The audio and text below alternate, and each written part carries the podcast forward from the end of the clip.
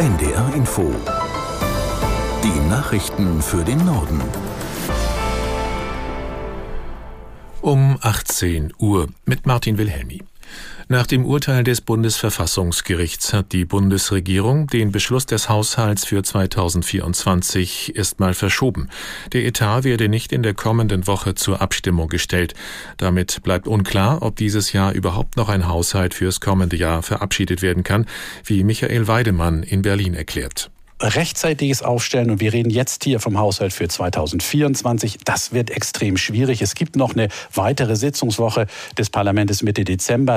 Leute, mit denen ich gesprochen habe, die sich mit solchen Aufstellungen auskennen, sagen, das ist sehr unwahrscheinlich, weil wahrscheinlich muss der Haushalt 24 noch mal komplett neu formuliert werden. Das heißt, man äh, mündet in eine sogenannte vorläufige Haushaltsführung. Da darf in jedem Monat ein Zwölftel der Ausgaben des Vorjahres ausgegeben werden.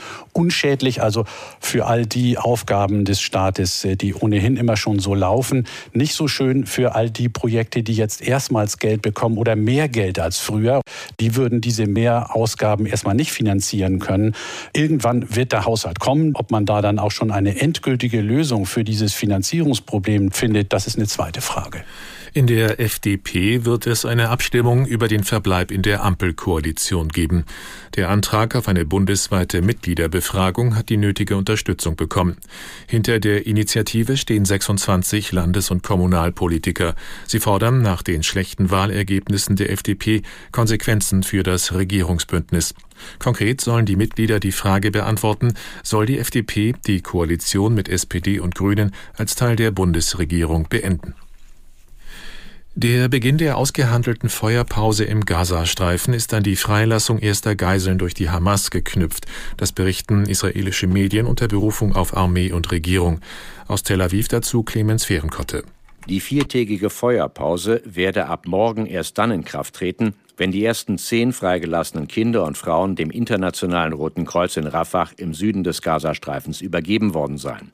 Israel werde mindestens 140 Jugendliche und Frauen aus den Haftanstalten freilassen.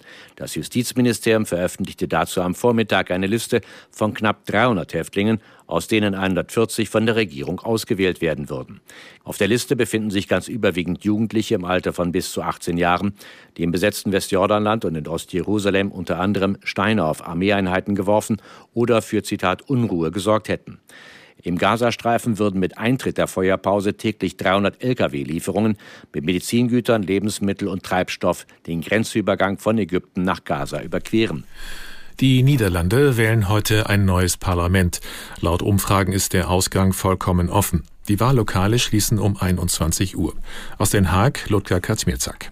Viele Niederländer haben laut Medienberichten strategisch gewählt, also für eine große linke oder eine große rechte Partei, um das jeweilige Lager zu stärken. Die kleineren Parteien dürfte das Stimmen kosten. Die Moskopen halten sowohl eine Mitte-Rechts- als auch eine Mitte-Links-Regierung für möglich. Als Spitzenkandidatin der konservativ-liberalen FFD und Nachfolgerin von Premier Mark Rutte könnte Dilan Yeşilgöz die erste Ministerpräsidentin der Niederlande werden. Sie stammt aus der Türkei, ist 46 Jahre alt und seit fast zwei Jahren Justizministerin. Das EU-Parlament hat den Vorschlag abgelehnt, den Einsatz von chemischen Pflanzenschutzmitteln bis 2030 um die Hälfte zu reduzieren. Damit stellt es sich gegen einen Vorschlag der EU-Kommission. Aus Straßburg Sabrina Fritz. Sarah Wiener sprach nach der Niederlage von einem schwarzen Tag für die Umwelt und für die Bauern. Sie sei nun weiterhin abhängig von der Agrarindustrie. Promiköchin Wiener sitzt für die Grünen im Europaparlament. Sie hat den Vorschlag eingebracht. Er sah vor, den Einsatz von Pestiziden in der Landwirtschaft in den nächsten Jahren um 50 Prozent zu reduzieren. In der Nähe von Gärten, Freizeitanlagen und Kinderspielplätzen sollte er ganz verboten werden. Umweltverbände begrüßten diesen Vorschlag, Landwirte befürchteten massive Ernteausfälle.